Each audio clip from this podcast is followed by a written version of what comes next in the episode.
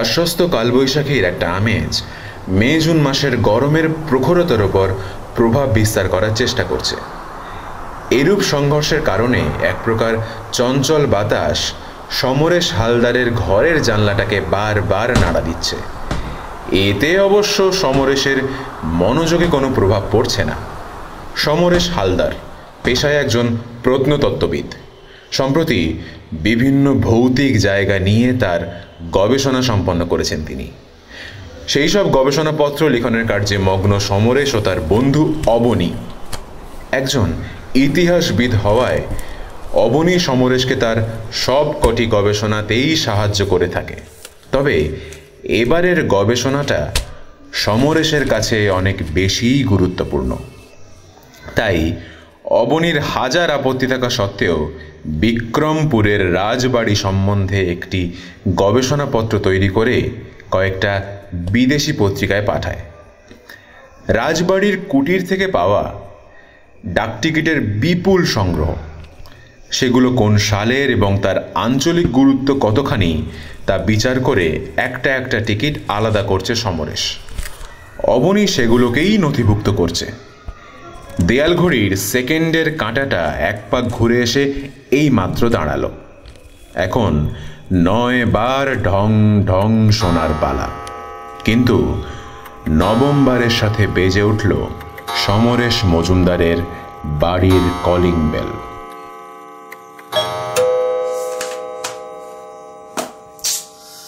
এত রাতে আবার কে এলো। ইস, এ একটু দেখো না কে এসছে। হ্যাঁ দেখছি, দাঁড়াও দাঁড়াও। অবনী, চেয়ার ছেড়ে দালান পেরিয়ে দরজা খুলতেই একটা দমকা, শীতল বাতাস বাইরের সব কিছুকে নিস্তব্ধ করে দিল। দরজার ওপারে খাঁকি পোশাক পরা শ্যামবর্ণ মার্কা বেঁটে খাটো একটা লোক এক অপলক দৃষ্টিতে অবনীর দিকে তাকিয়ে। বাবু চিঠি আছে। অবনীর বুকটা যেন কেঁপে উঠল। কোন রকমে একটা সই করে দিল সে গ্রাহকপত্রে। হঠাৎ পিয়ন ভদ্রলোকটা যেন উধাও হয়ে গেল অবনীর চোখের সামনে থেকে। তার সাইকেলের বেলের শব্দ পেয়ে অবনী বুঝল যে সে রওনা দিয়েছে। ঘরে ঢুকতে না ঢুকতেই সমরেশ বলল কি এসেছিল? তোমার চিঠি এসছে। চিঠি? হুম। আমার? হুম দেখো করে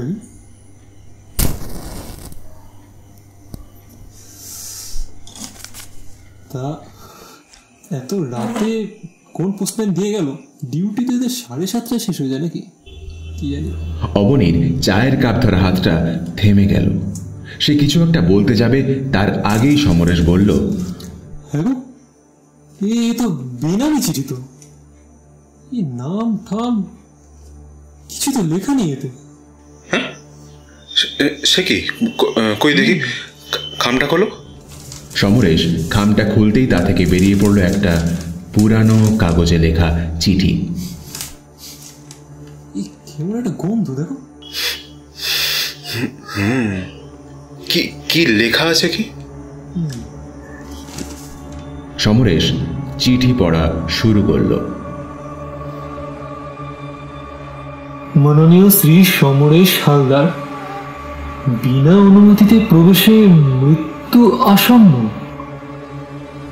ইতি বিক্রমপুরের রাজবাড়ি।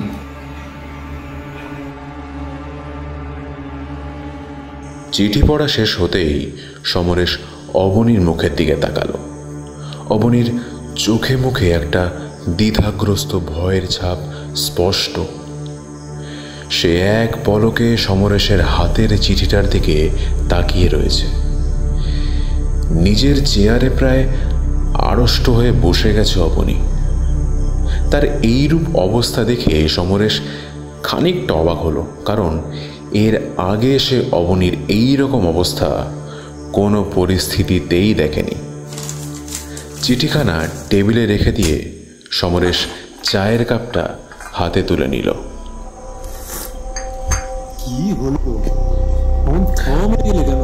দেখো সমরেশ তোমাকে এই কাজটা শুরু করার আগে আমি অনেকবার বলেছিলাম ওই উম, রাজবাড়িটা সম্বন্ধে আশেপাশের লোকজনের ইঙ্গিত খুব একটা ভালো নয়। কয়েকজন তো বলতেই চায় না ওই বাড়িটা নিয়ে কিছু। যেরকম সব অদ্ভুত ওই ঘটনার কথা বলছে ওরা তাতে তো আচ্ছা তুমি কি ভূতে টুতে বিশ্বাস করা শুরু করলে নাকি? উফ না সেটা না। আচ্ছা এই চিঠিটা কি তোমার কাছে রসিকতা মনে হয়? হ্যাঁ, তোমাকে নিয়ে আর পারা গেল না। আচ্ছা তুমি তো এতদিন ধরে এই সমস্ত জিনিস নিয়ে গবেষণা করছ নাকি? আজ অব্দি ভূতের চিঠি পেয়েছ কোনোদিনও? চায় না যে রাজবাড়িটা সম্বন্ধে অন্য কেউ জানুক তাই হয়তো এসব করছে তাহলে এসব মানুষের কাজ বলছো? না তোমার ভূতকে একেবারে নগণ্য বলছি না। আহ সব সময় ঠাট্টা করো না তো সমরেশ। সব কিছুতে রাজবাড়ির ভূত। এই চাটা ঠান্ডা হয়ে যাচ্ছে খেয়ে নাও। অবনী চায়ের কাপে এক চুমুক দিতেই তার নজর গেল চিঠির খামটার ওপর। সেটাতে কোনো রকম ডাক টিকিট বা পোস্ট অফিসের স্ট্যাম্প নেই। তবে ডাক টিকিট ছাড়া চিঠিটা এত দূর এলো কি করে? স্ট্যাম্প ছাড়া পিওনি বা কি করে দিয়ে গেল চিঠিটা? এবারে অবনীর মনে পড়ে গেল সেই পিয়নের চেহারাটা। খাকি পোশাক আর তার বেটেখাটো চেহারার আকারটা। অন্যমনস্ক হয়ে গেল অবনী। সমরেশ গবেষণাপত্রগুলো একটু গোছাতে আরম্ভ করল। আচমকা কাগজগুলোর ঠেলাঠেলিতে টেবিলের কোণ থেকে একটা কাগজ অবনীর পায়ের সামনে পড়ল। দেখো তো কি পড়ল।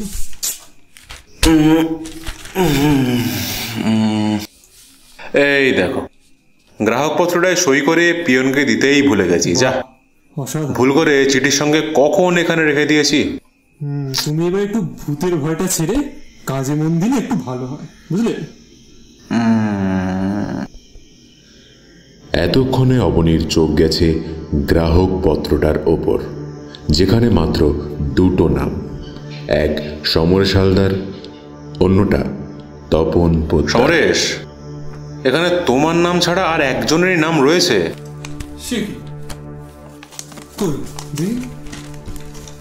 তপন পোদ্দার দেখলে? এবারে তারিখটা দেখো নামের পাশে। তেরোই ফাল্গুন এ তো ওই দিন রাতে কিন্তু তপন পোদ্দারের মৃতদেহটা উদ্ধার হয়েছিল তার নিজের বাড়ি থেকে। আর এই সেই তপন পোদ্দার যে তোমাকে ওই রাজবাড়ির সম্পর্কে হদিশটা দেয়। নামের ওখানে ঠিকানাটা দেখো। সমরেশ আমার কিন্তু ওই পিয়ন ভদ্রলোকের হাব ভাব ভালো ঠেকলো না খুব একটা। আমি বলছি তুমি কিন্তু অনেক কিছু জানো না এই রাজবাড়ি সম্পর্কে। এখনও সময় আছে। বলছি কিন্তু তার আগে তুমি যেটা জানো না, সেটা তোমার জানা দরকার। এই তপন পোদ্দার মৃত্যুর আগে প্রায় সবকিছুই বলে যায় আমাকে ওই বাড়িটা সম্বন্ধে। কিছু একটা অশনি সংকেত পেয়েছিলেন তিনি। সেটাই আর জানা হলো না। বাড়িটাতে গিয়ে একটা কাটিয়েছিলেন তিনি জানো? হ্যাঁ? হ্যাঁ আর ওই আমিও আর কি তোমাকে না জানিয়েছিলাম। বলো কি? শোনো তুমি? শোনো, শোনো শোনো। তোমাকে কিছু কথা আমার বলার আছে। মন দিয়ে শোনো। এই তপন পোদ্দারের ঠিক এই সময় দ্বিতীয়বারের মতো কলিং বেলটা আবার বেজে উঠল। অবনী চমকে গেল এইবারে। বারবার এই রাত্রিবেলা অবনী একটু দেখে এসে এসছে বলছি তারপরে। অবনী ঘড়িটা একবার দেখল। রাত তখন দশটা। বাইরের ঝড়ের আমেজটা কেটে গিয়েছে চারিদিক বেশ শান্ত। তবু অবনীর মনে একটা ভয় রয়েই গিয়েছে। ভয়টা চিঠিটা পাওয়ার পর থেকে আর আর এই রাত্রেবেলা এবারে কে যে আসে? দরজা খোলার আগে সে একবার হাঁক দিল। কে? কই? কোথাও কেউ নেই তো?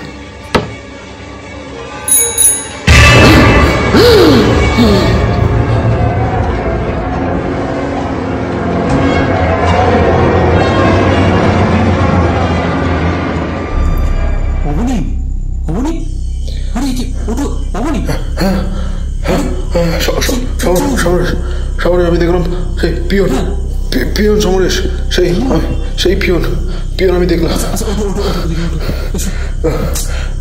আচ্ছা তুমি আমার তুমি তোমার গবেষণা সব বন্ধ করবে আজকে আজই আজই বন্ধ করবে।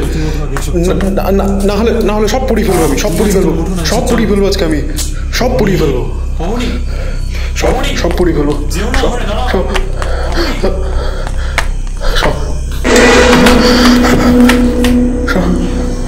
সমরেশ সমরেশ ঘরে ঢুকতেই অবনী দেখতে পেল সমরেশের প্রাণহীন, নিথর দেহটা চেয়ারে পড়ে। পাশে রাখা হ্যারিকেনটা পড়ে গিয়ে ডাক টিকিটগুলো সহ গবেষণার কাগজগুলো পুড়ে একেবারে শেষ হয়ে গেছে। এইভাবেই সমরেশের সাথে বিক্রমপুরের রাজবাড়িও ভৌতিক রহস্য হয়ে থেকে গেল। আজও ওই রাজবাড়িটার আশেপাশে ওই পিয়নটাকে দেখা যায় কখনো কখনো। বাবু চিঠি আছে।